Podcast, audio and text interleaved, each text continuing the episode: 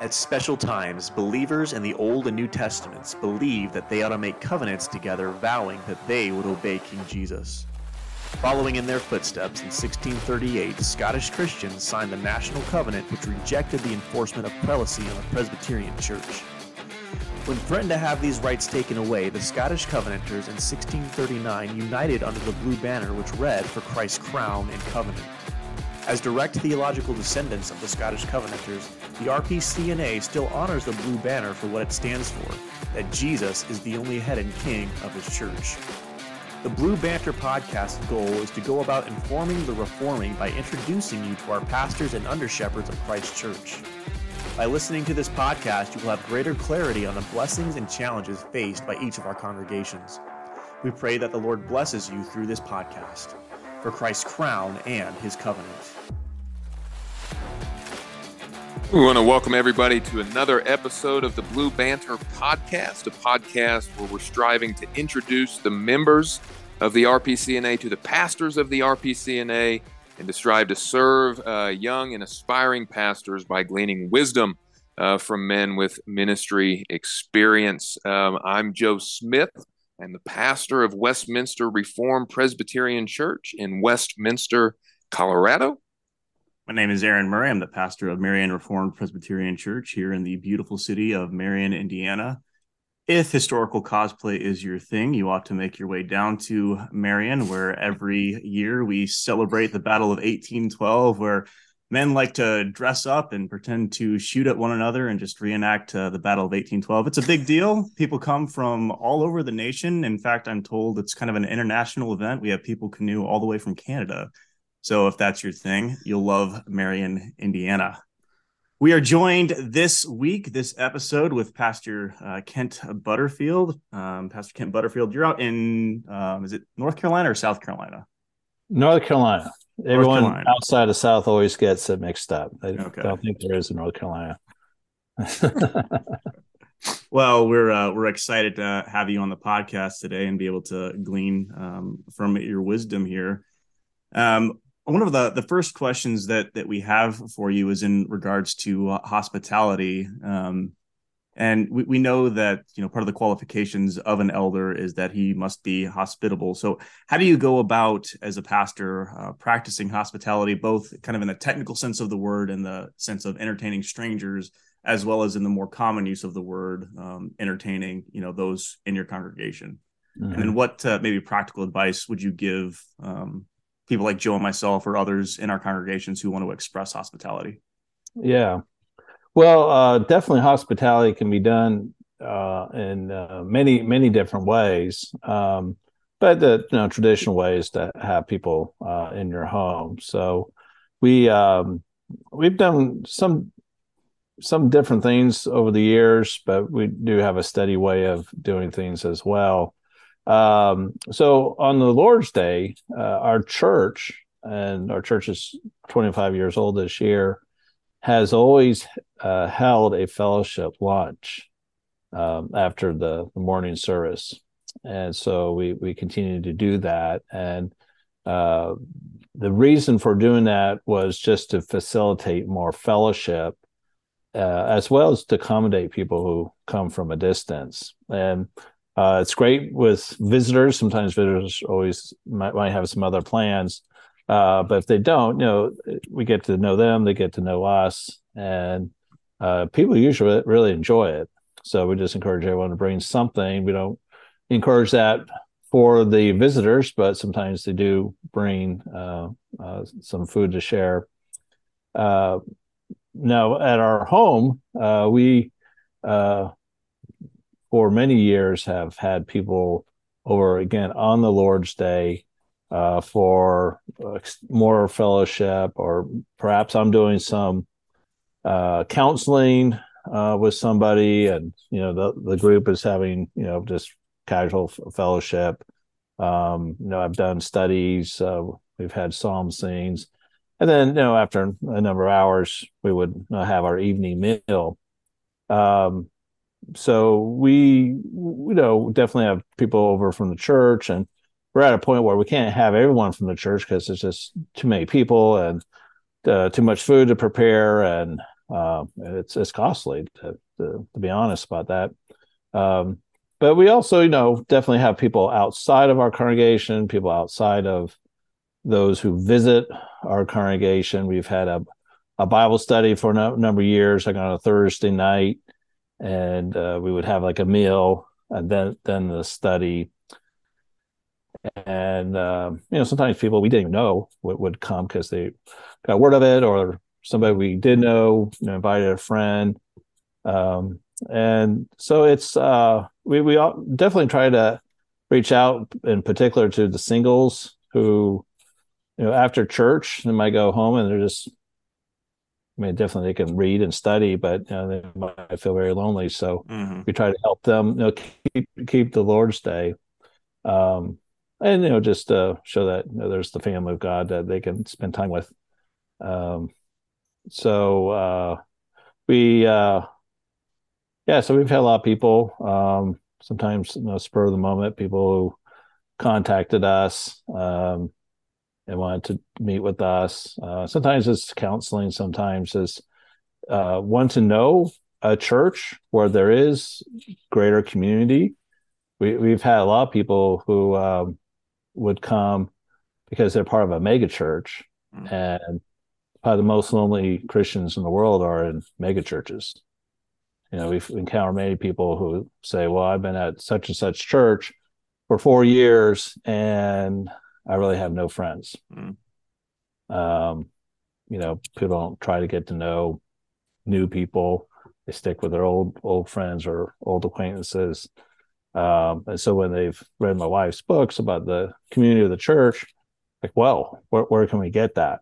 And it's like, well, there's a lot of places you can or should, mm-hmm. but um, so actually, kind of smaller churches, uh, you have a greater advantage uh, to to uh, utilize the opportunity with hospitality and, and to minister in that way.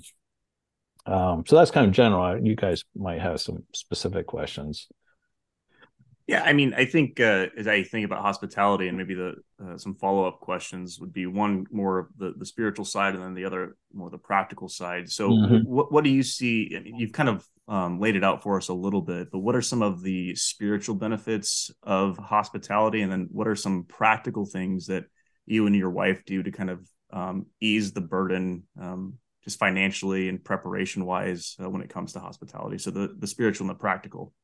Yeah, well, uh, the spiritual, like I said, uh, fellowship, because a lot of times, uh, especially with Reformed churches, we draw people from a wide area. Uh, we we don't really have, unless we're in a real rural area, we don't have that local church ministry that's reserved to the town, and you know people can just walk to church. Um, so it's it's it's practical in that sense of hey let's spend some time together because it's hard for us to get together during the week. So let's let's stretch it stretch it out on the lord's day. So practical in that that way of facilitating more fellowship and like i said about maybe some counseling. Um, sometimes you know we do get people at our church who talk um, you know about a wayward child or some struggle they have. But you know, as a pastor, I have responsibilities to the local flock, uh, the members first, and um, I you know I can't just always you know a lot of times I do spend time with the visitors during lunchtime at church, but you know I got to spend time with the church folks as well. So if you know have a priority on the church folks at church, and then if invite somebody over uh, for maybe dinner. Um, there's other fellowship going on. I'm not may as needed with a particular church member. I can you know give some time and attention to a visitor who uh, wants some counsel of some kind, or you know just answer their questions.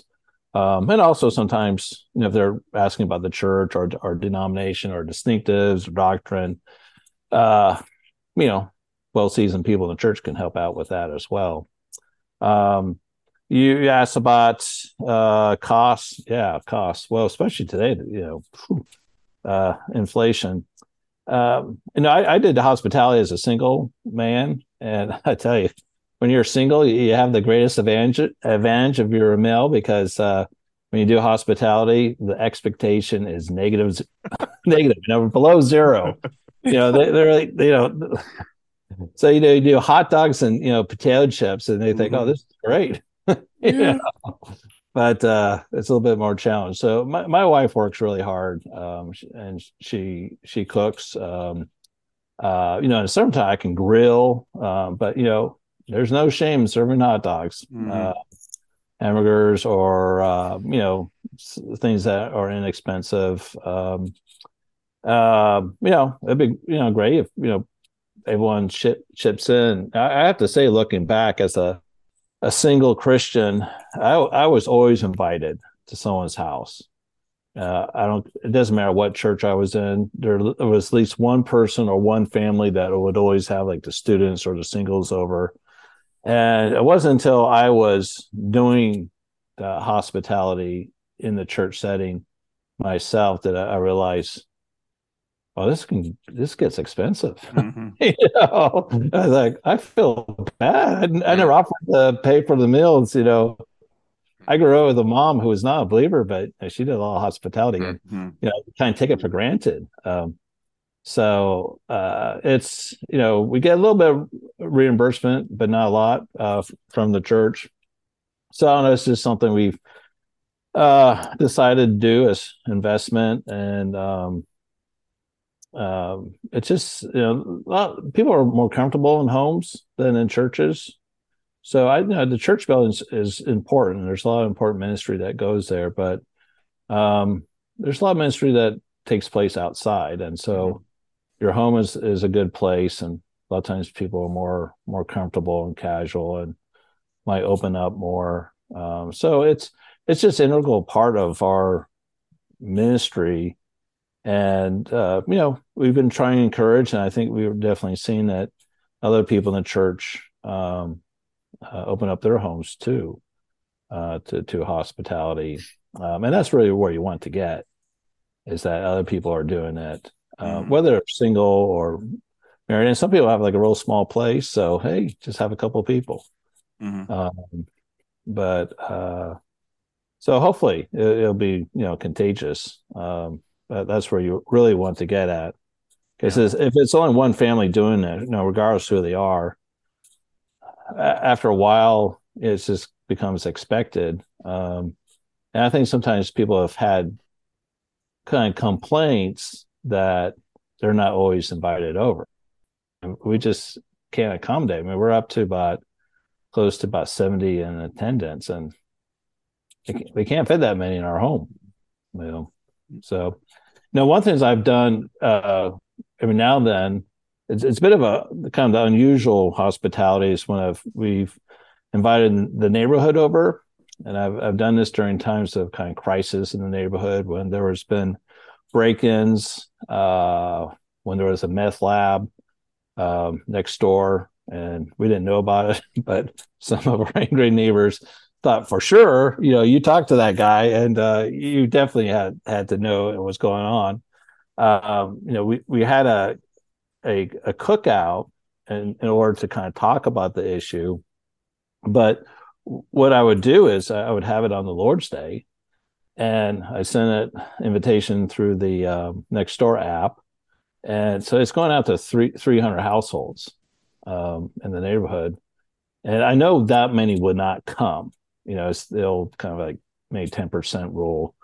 Um, but my neighbors were great. I didn't even ask them, but they offered to bring food and tables and chairs, and we just had it outside.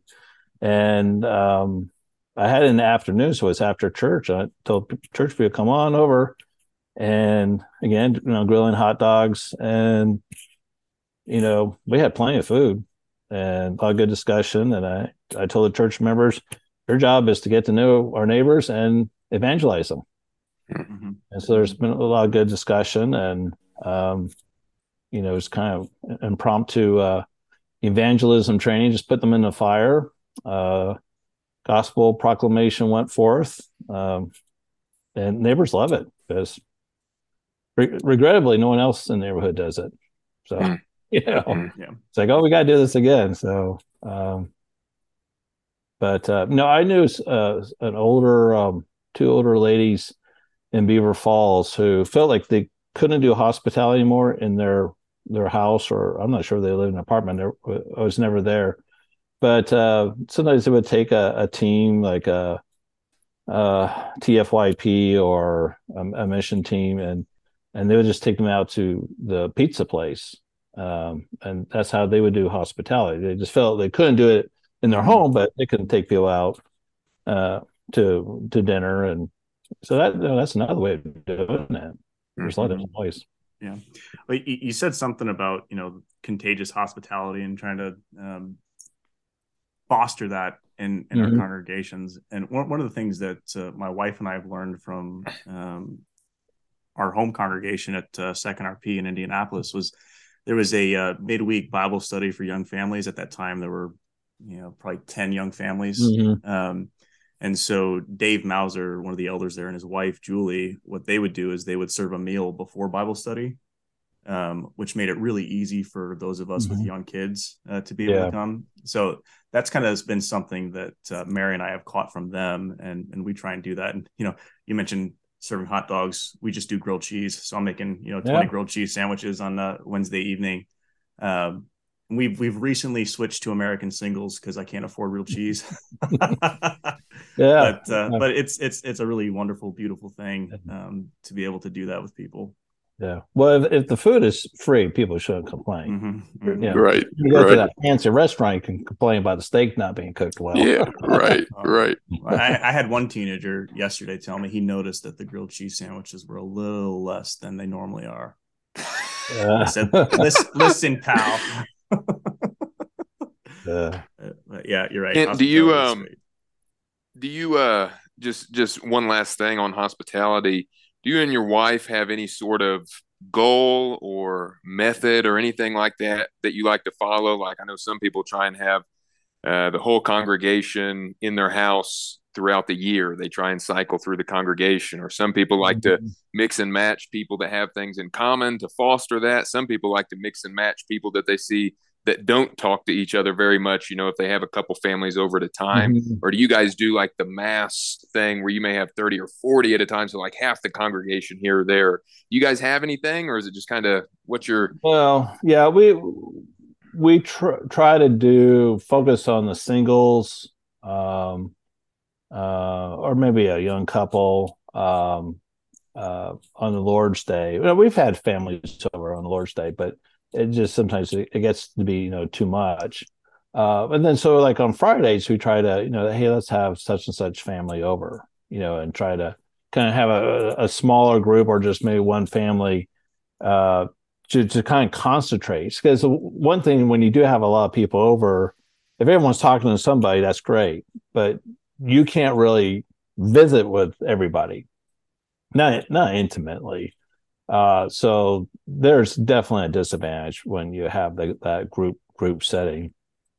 So, uh, so yeah, we're trying to be intentional about weekly, and we've we've had cancellations with a couple of families because of sickness, and it's like okay, we had to reschedule. But now we're like really busy with uh, you know, school or uh, some other ministry aspects. But we hope to, you know, kind of plug through. Um, but it's nice, you know, it's some of the new families are doing doing hospitality on their own, and it is kind of interesting. Like that we haven't been invited over. I don't I don't complain about that. We ha- we haven't had everybody over at our house. Um, I, I don't believe, but and so that's why it's really good to have that church fellowship. You're there with everyone, and all our members stay for that, mm. every single one, and all the adherents, um, unless there's something unusual going on. So every week, uh, we can spend time with so and so. And although I do have a little complaint, I notice, you know, most people sit with the same people. Most people yeah. at the same table in the same row in the same chair. It's like you know, people mix it up. You know, yeah, uh, yeah. yeah it's just like you know, grade school. Like you, you know, you you sit on the same bus seat and you know, same you know, uh, desk in the classrooms, and it, it doesn't change. But yeah, yeah, no, we're uh, creatures of habit. If we're not intentional about it, it's easy to fall into those things for good or for good or for ill.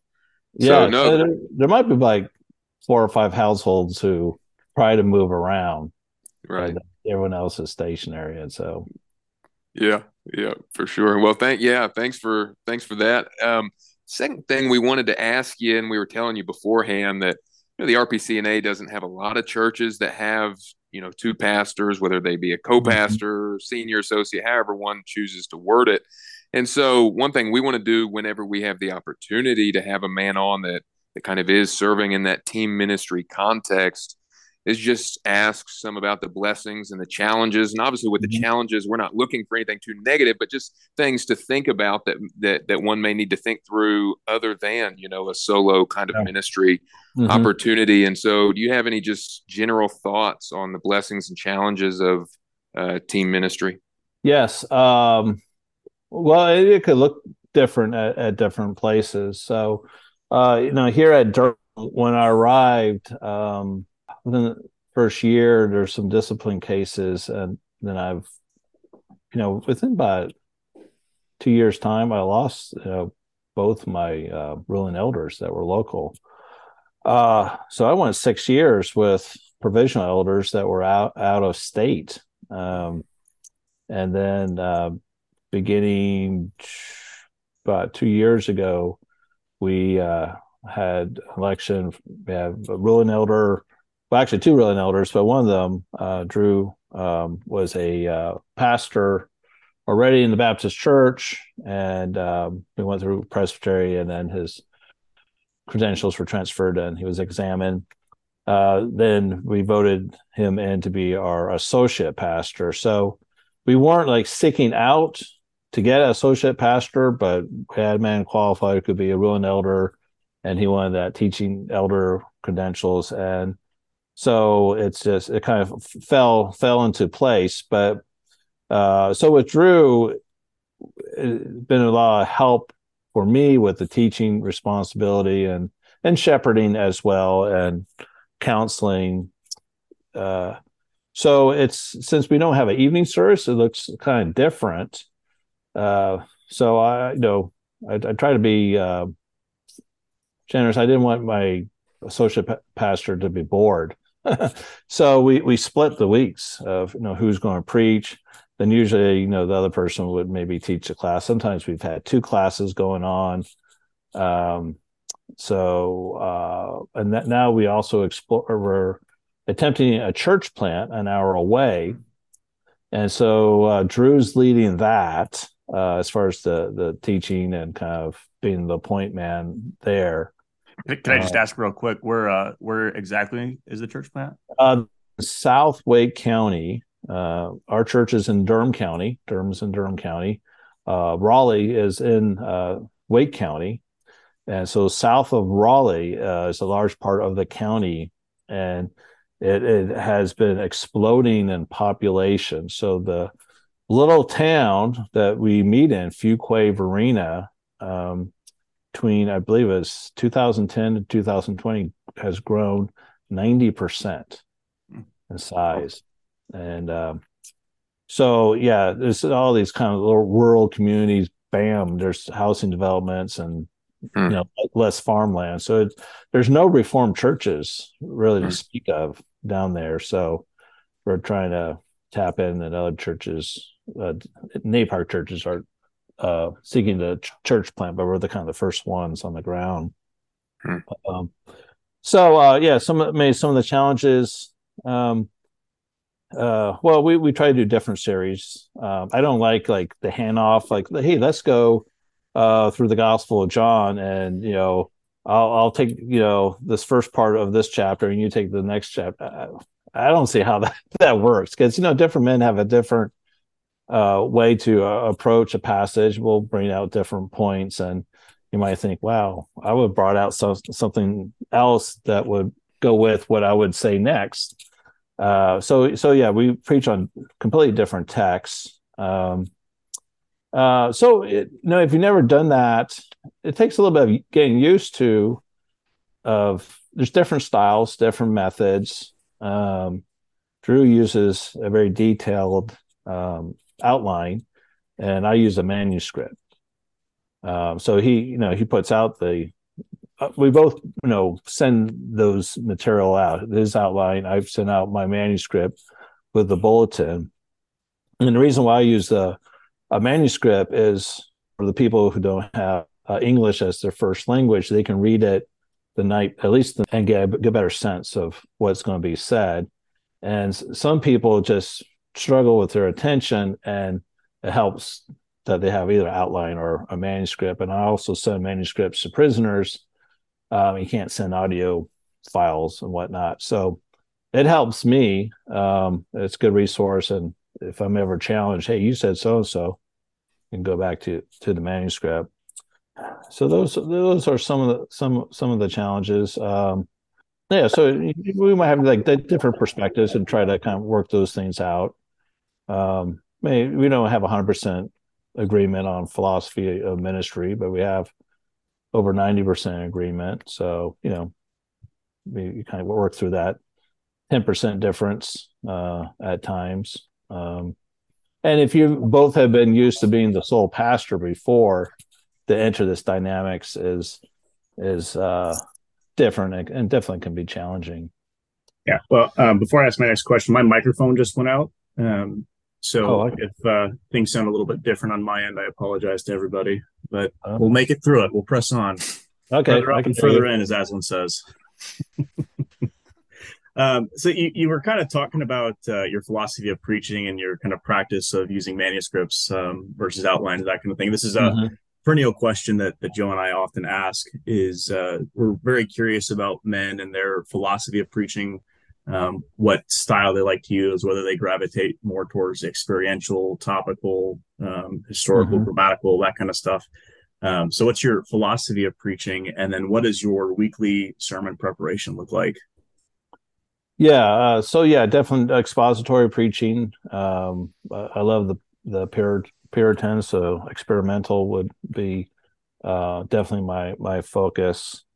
So, but I, I have done topical uh, on many parts of scripture that people should know, or when we're dealing with doctrines, um, uh, especially um, maybe you know if there's high school students, you want to kind of prepare them for college and should get kind of good dose of of you know a little bit of apologetics or creation account. Mm-hmm. Uh, so I've, I've done I have done topical, um, but a lot of those things I can you know I can address in a class hour.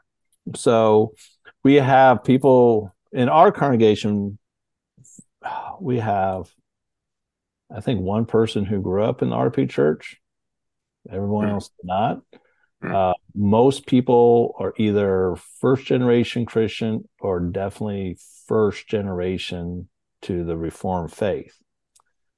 Uh, so, um, there, a lot of times people just need to kind of get up to speed. Um, and so, you know, like when we have a maybe a, a baptism of a child or an infant, and we haven't had one in a while, be good to you know preach on infant baptism. Um, and uh, sometimes when has some discipline issues or maybe you know you haven't for a while but it'd be good to review a church discipline or presbyterian government.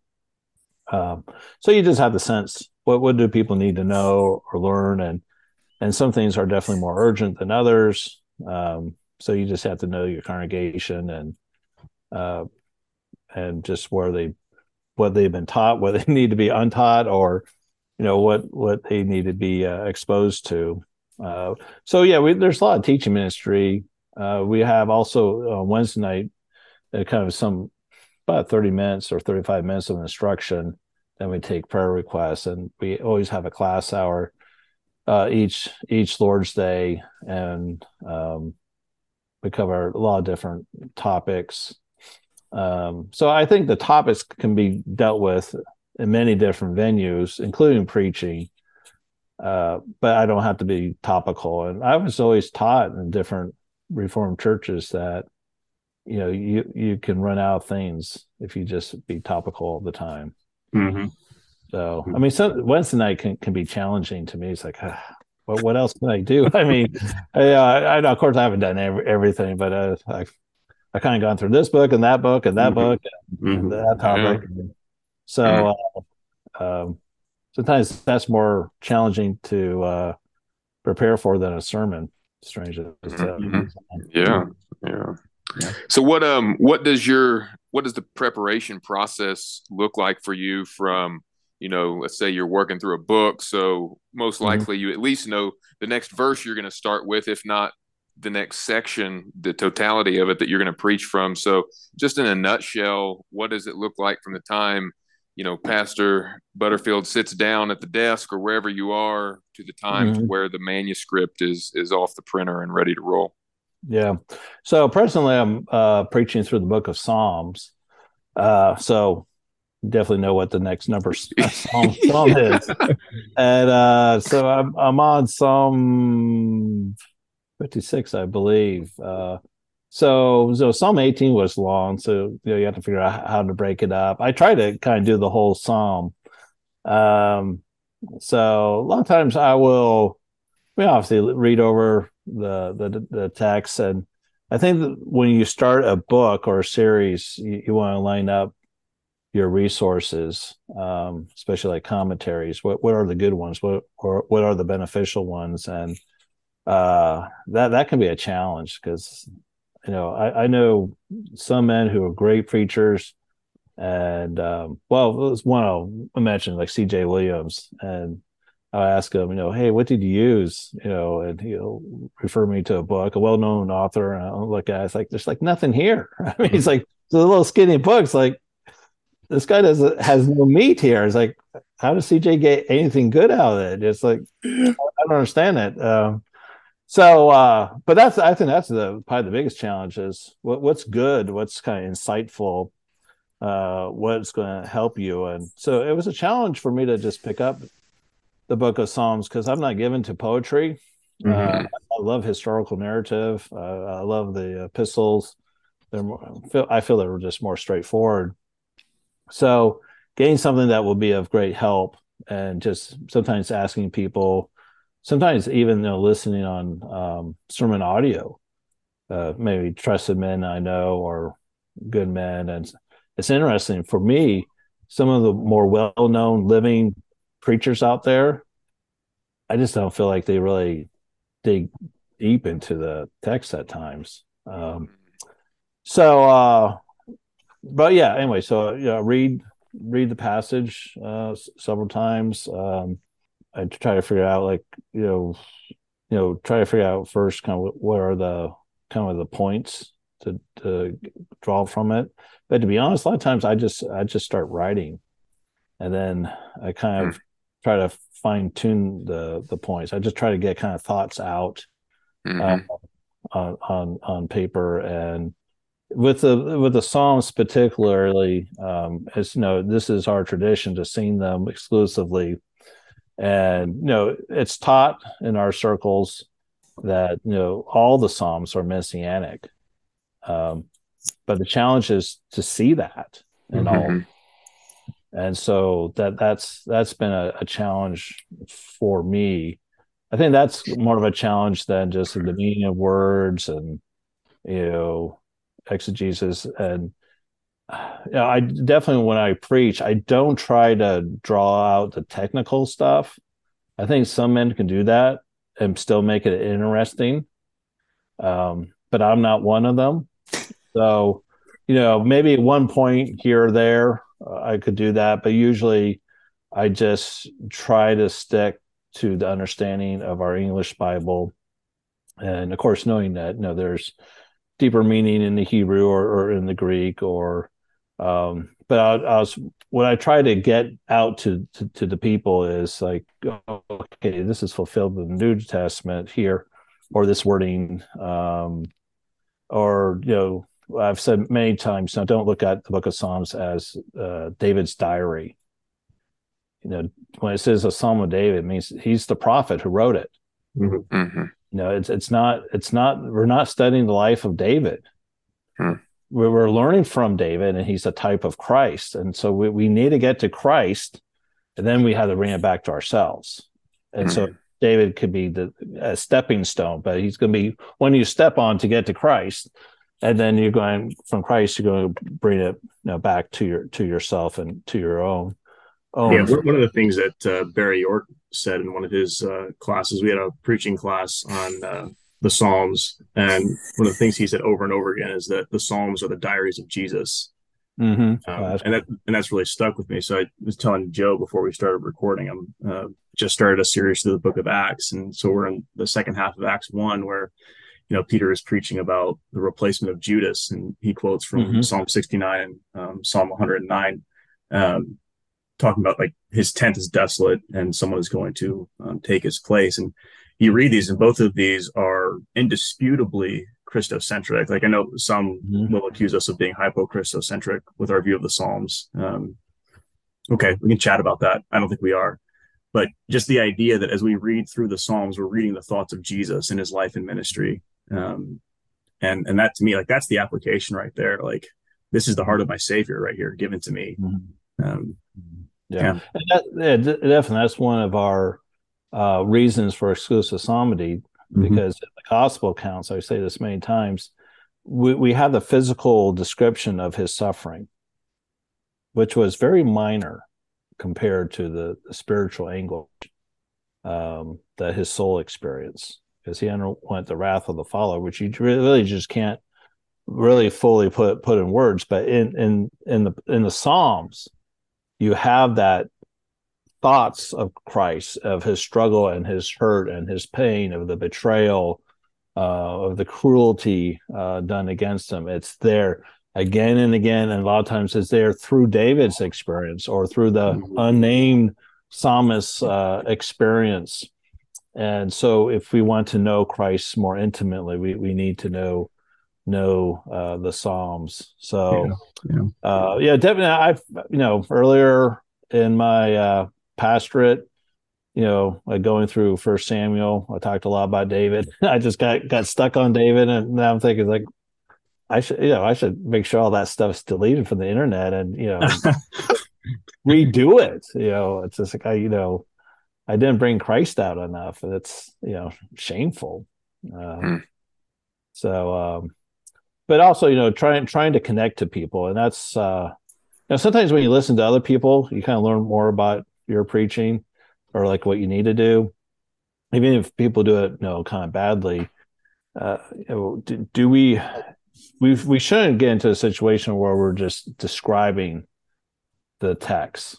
And i find people do that and i've done it you know again and again. It's like that's that's not preaching you know that it might be okay for uh you know a, a bible study um just to give general explanation, but you know, you have to exhort and you have to draw, you have to apply it. You know, you have to apply it to your life. And so, what about all these enemies and this anguish and crying out to the Lord? Um, you, there's specific applications uh, to bring into your your life as as a Christian, and so we we don't want it to be descriptive only. Um, and I think sometimes the historical narrative can fall into that. Um, and then, you know, there's that, well, kind of historical narrative preaching where there's no application, which is just awful. Mm-hmm.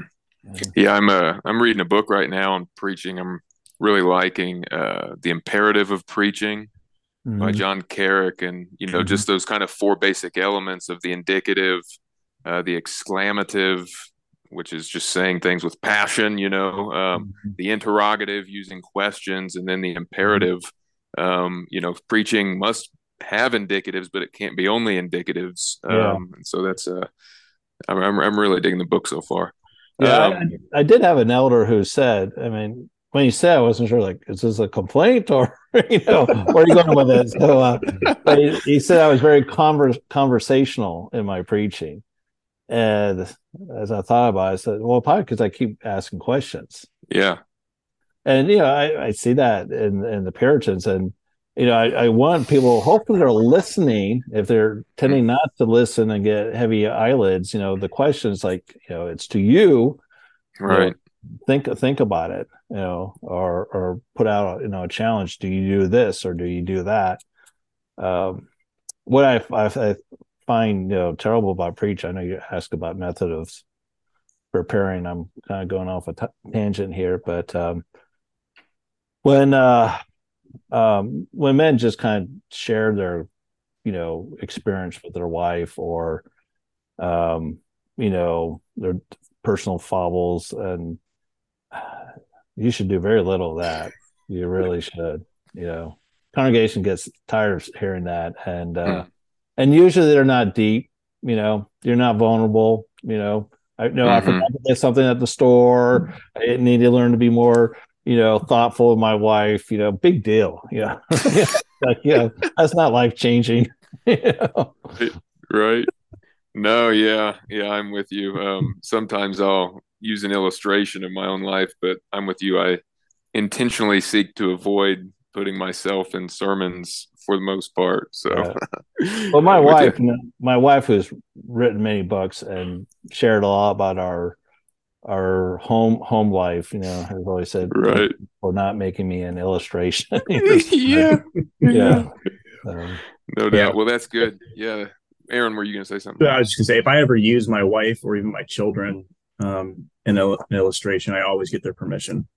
Always. Mm-hmm. um, sometimes i'll ask hey what do you think if i share this and my wife will tell me that's stupid okay thank you yeah, no, th- thanks for giving us uh, thoughts on that. Those have those have always been my favorite questions in these interviews so far. Just just hearing what men have to say about uh, preaching. I mean, it's the primary means of grace, and it's uh, mm-hmm. wonderful to hear men's thoughts on it. Um, so, something we told you that that we did want to ask you about in 2017, uh, you wrote an article for Desiring God uh, with the title "The Pathway from Porn to adultery, mm-hmm. letter to a would be adulterer. And seeing that, um, man, it's just, I, I heard a statistic the other day uh, like seven in 10 men and one in three women in the church mm-hmm. struggle with pornography. Um, the availability is just insane. You know, it's in people's hands uh, at, yeah. at, all time. And, you know, um, kind of being a, a, a one woman man is a requirement for elders, you know, being mm-hmm. faithful mm-hmm. to our wives. And that's as, as the Sermon on the Mount makes clear, that's uh, head, hand, and heart. That's, that's the whole man. And so, um, seem like somebody that, that would, uh, that we'd like to ask on this, just, um, reflecting on that article, reflecting on what you've learned since that article, what you've seen in your pastoral career, just what's some advice that you would give, um, just for anybody, certainly, uh, but but even more maybe for younger pastors, pastors starting out, you know, that can what can men do to be intentional about watching themselves in this area and protecting uh, their marriage through through faithfulness, particularly in this uh, dangerous area. Yeah. yeah. But before you you you get into that, I'm curious. You, you, had a line in there that made me think: Are you writing out of um, kind of counseling experience here because you have a line where you say um, you know whether you're drawn to women on the screen or in the fellowship hall so what was kind of the impetus uh, for this article yeah well yeah they um, they asked me to write uh, the article um, as a as a letter to a member in the congregation who's um, um, you know involved in uh, pornography, um, and and I believe that was about six years ago. I believe you know the caution about you know leading to adultery.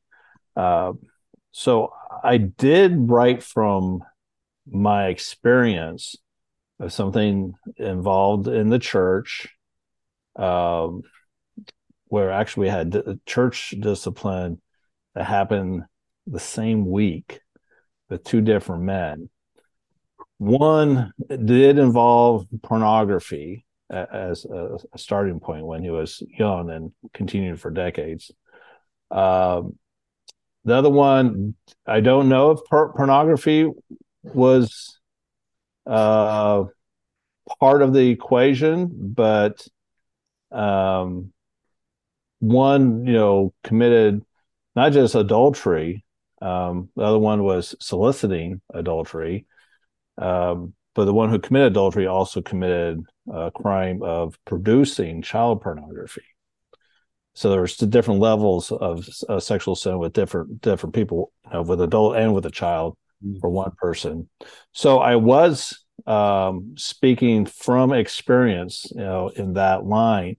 And the editors at Desiring God actually they did not like my first draft hmm. because I talked about, about leading to you know could lead to jail or pedophile. And they, th- they said, well, you know, we're just talking about you know, a guy who's looking at pornography and, you know, don't want him to become an adulterer. And, you know, th- that doesn't mean he's going to become a pedophile. Well, not necessarily, but yes, that's the trajectory. And so that's, that's what I was thinking, like, you know, it, it can get to that bad. Because a lot of people, when they're, they're, they're stuck in this sin habit, they think they're, they have it under control. You know, hiding it. They have it under control. Like, whoa, I won't go. You know, I, I won't you know abuse my neighbor's kids, or I won't have an affair with somebody in the church. Um, they don't know where they're going to end up.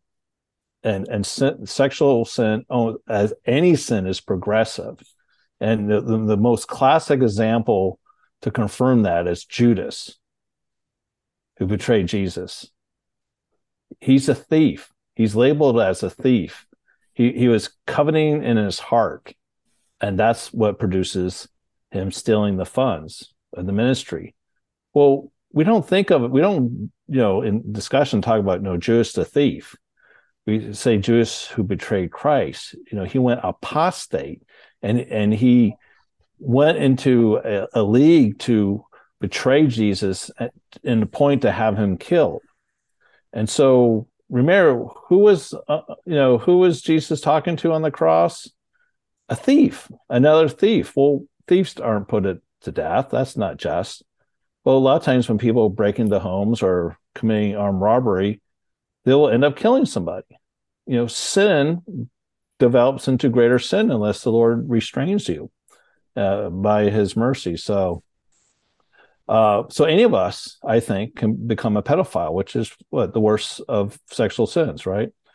Um, so anyway, yeah. So I was kind of writing from ex- experience. Um, um, you know, if that could help scare people to the seriousness of their sin, uh, you know, so so be it. But yes, for at the very least, uh, any any pornography could would would lead to unless the Lord restrains us. But over time, it could be quicker with some people than others.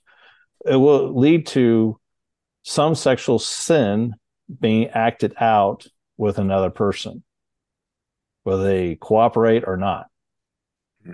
Um, I mean, this is just a fact um, with uh, serial, you know, rapists and sometimes serial killers. Uh, um, you know Ted Bundy was at least honest at the end of his life.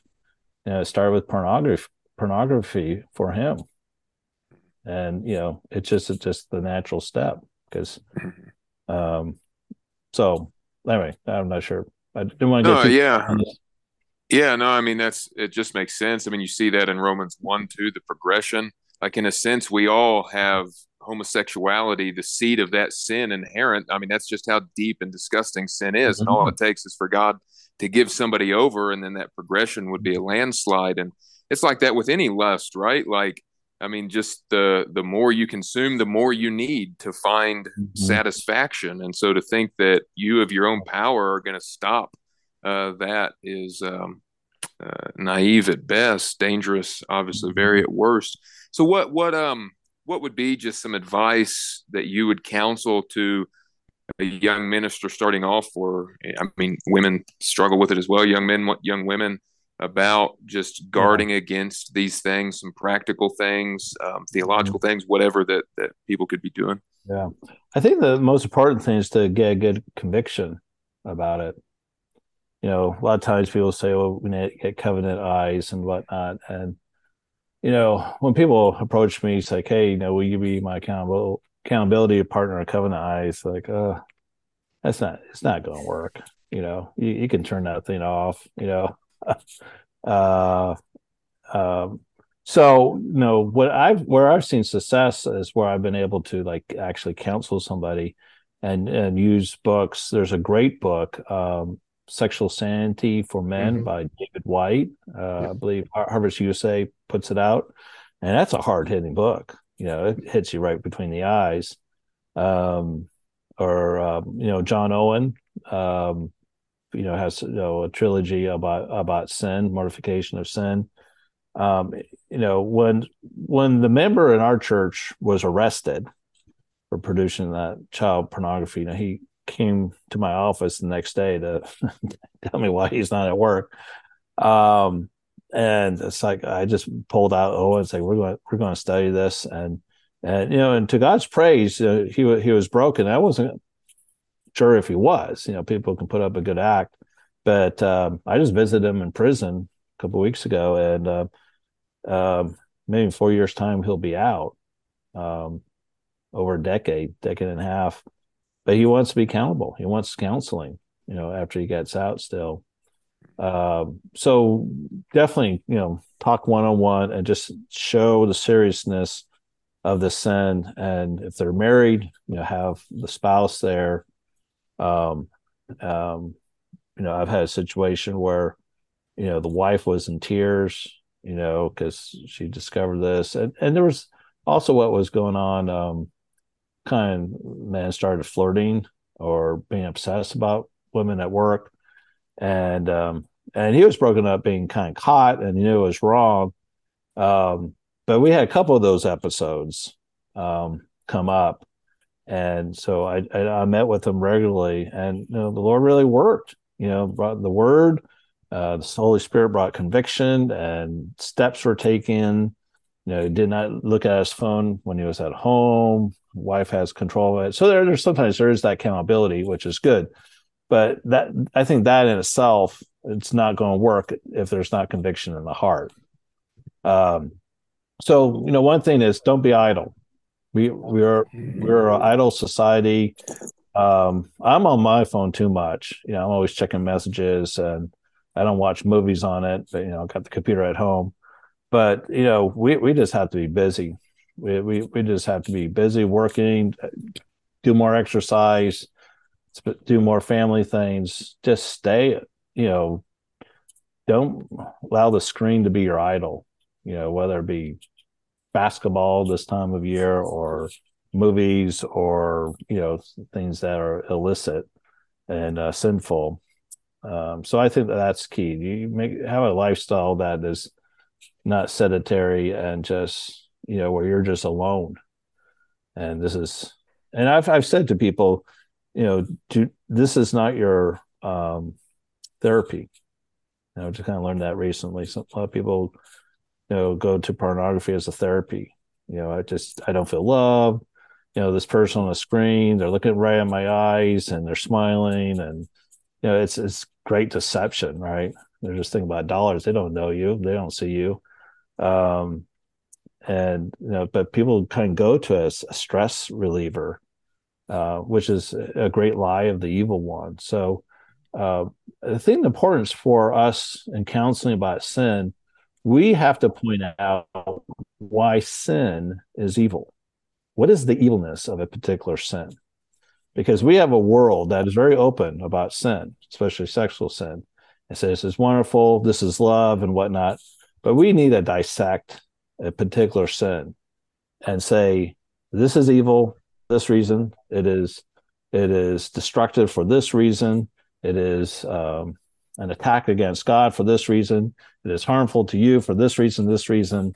And because a lot of times we just don't understand. It's like, well, everyone does it. And we, we, we hear that all the time, especially like with homosexuality or transgenderism. Well, if they want to do that, who are we to say? Well, it's like they're mutilating themselves. They're they're becoming sterile, um, and you know, in eternity, no no one is going to have a sex life you know but they make this is this is my life this is me it's like uh, not if you're infirm. Uh, you know, you know, your whole summation as a person is not in your sexual activity, and it's it's, it's a vexation. You know, if you focus on one aspect that even is a liberty, but you make it an idol. Mm-hmm. So, yeah, so dealing with the sin, let's understand why it is a sin and how great of an evil and harmful it is, um, and a reproach against God and, and then we can le- work on the conviction. Mm-hmm. If we really don't, we just say, "Well, it's a sin," and people say, "Why?" And if we can't say, if if all we can say, "Well, God says it's a sin," mm-hmm. you know, you're not going to get too mm-hmm. far with adults on that. Right, right. So yeah, no, that's that's that's helpful. I uh, I mean, I think you're right. The um, convincing people of the sinfulness of the sin you know that's that's the weight behind the imperative of stop doing that you know or, or be faithful mm-hmm. to your wife you know seeing the mm-hmm. sinfulness of it uh, the destructive nature of it like you said uh, is critical for getting to the heart of the matter but then i love what you said too about staying busy um, that's mm-hmm. that's one thing and you know and i'll tell guys schedule your day out like schedule things like preemptively strike that opportunity yeah. to be lazy. You know, laziness and procrastination often happens because we don't know the next thing to do or we don't we haven't thought of something to do and so mm-hmm. strike mm-hmm. that you know beforehand um and and and resolve not to fall into that it, you know the proverbs and and even david in parts of the psalms you know you you see they they take sin uh, and think about it preemptively. You know, they resolve mm-hmm. beforehand, they commit beforehand, they prepare beforehand to guard their ways and things like that. So, uh, mm-hmm. good, good stuff. Thank you for that. Um, so now we've come to the uh, the final portion. Uh, becoming a trademark portion of the Blue Banter podcast, uh, a fun little theological question where we seek to settle fun fun debates. Um, our first one, uh, we'll be starting a new a new question today. So, Kent you'll be the first to take a stab at this new one. Right. We've so far asked, you know, could Jesus have gotten ill? Uh, the last group of guys we asked, you know, are there individual guardian angels? And then kind of staying with that theme of uh, angels, or at least the potential of it, we're looking to now settle the debate over these next four episodes in Genesis chapter six over who are the sons of God and and who are the giants or the Nephilim. And just since this is our first time asking that question, just briefly mm-hmm. uh, read from Genesis um, six one and two, and then six four says, "Now it came to pass when men began to multiply on the face of the earth, and daughters were born to them." That the sons of God saw the daughters of men, that they were beautiful, and they took wives for themselves of all whom they chose. And then verse 4 says, There were giants or the Nephilim on the earth in those days, and also afterward, when the sons of God came into the daughters of men, and they bore children to them. Those were the mighty men who were of old, men of renown. And so we're curious what is Pastor Kent Butterfield's thoughts on who are the sons of God and the Nephilim? Uh, the sons of God are are the believers. Um, you see that consistently. I know that some would uh, see some a reference or two in the Old Testament uh, for the angels uh, to be called the sons of God, but the normative use of that term is for those who have uh, saving faith. So it's basically being unequally yoked, as we still have that problem today, where uh, in that what was said in that context, what you just read is that men were marrying women for their beauty, and we see Jacob doing that, right? Going for Rachel you know, yeah. she was the good looking one, and uh, uh, it became a slave in order to get her. uh, sad, sadly, yeah. So that's all, that's all it is. And you know, the, the talk about the giants is not a cause act, um, just a description of the the state of um, the earth at, at, at that time. So, uh, and of course, we have more clear um, uh, scripture to teach us, and like in Matthew twenty two thirty, uh, Jesus or in the resurrection, because he was asked that silly question that actually comes from the Apocrypha. You know, if a woman, you know, you know, marries and her husband dies, and then her brother, you know, m- marries her according to the law, and then he dies, and then but there's seven brothers. She's married all seven. You know, you know, whose wife will she be? And then Jesus for um, in the resurrection, they neither marry nor are given in marriage, but are like angels of God in heaven. Um, so what Jesus is saying is that angels do not marry. Mm-hmm. Um, and we know that angels do not procreate. Um, only mankind and you know animals uh, do do that. Uh, so it's impossible for angels um, who are spiritual beings and they can manifest in a physical form, but they they really are not physical beings as we are, and so they cannot marry, you know, humans, and they cannot uh, produce offspring. Mm-hmm. Yeah, well, you, you, as you basically summarized uh, my own view. I, I love what you said. I mean, I, I'm convinced the sons of God are believers, but I love the way you put it that the, the marriage between the sons of God and daughters of men and the Nephilim the relationship's not causal.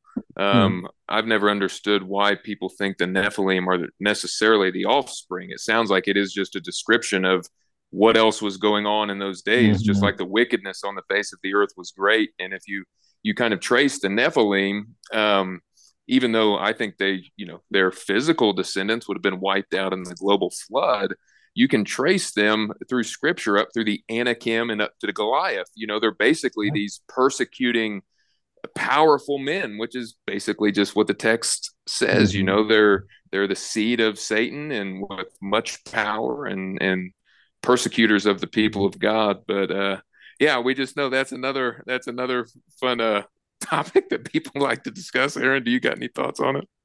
No, I'm just disappointed that you guys uh, are disagreeing with Darren Aronofsky and his movie Noah with the uh, fellow from Gladiator who says the Nephilim are, you know, large stone giants. Yeah, yeah.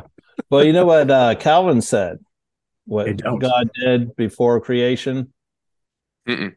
He made hell for the curious. Well, yeah. so. Very good.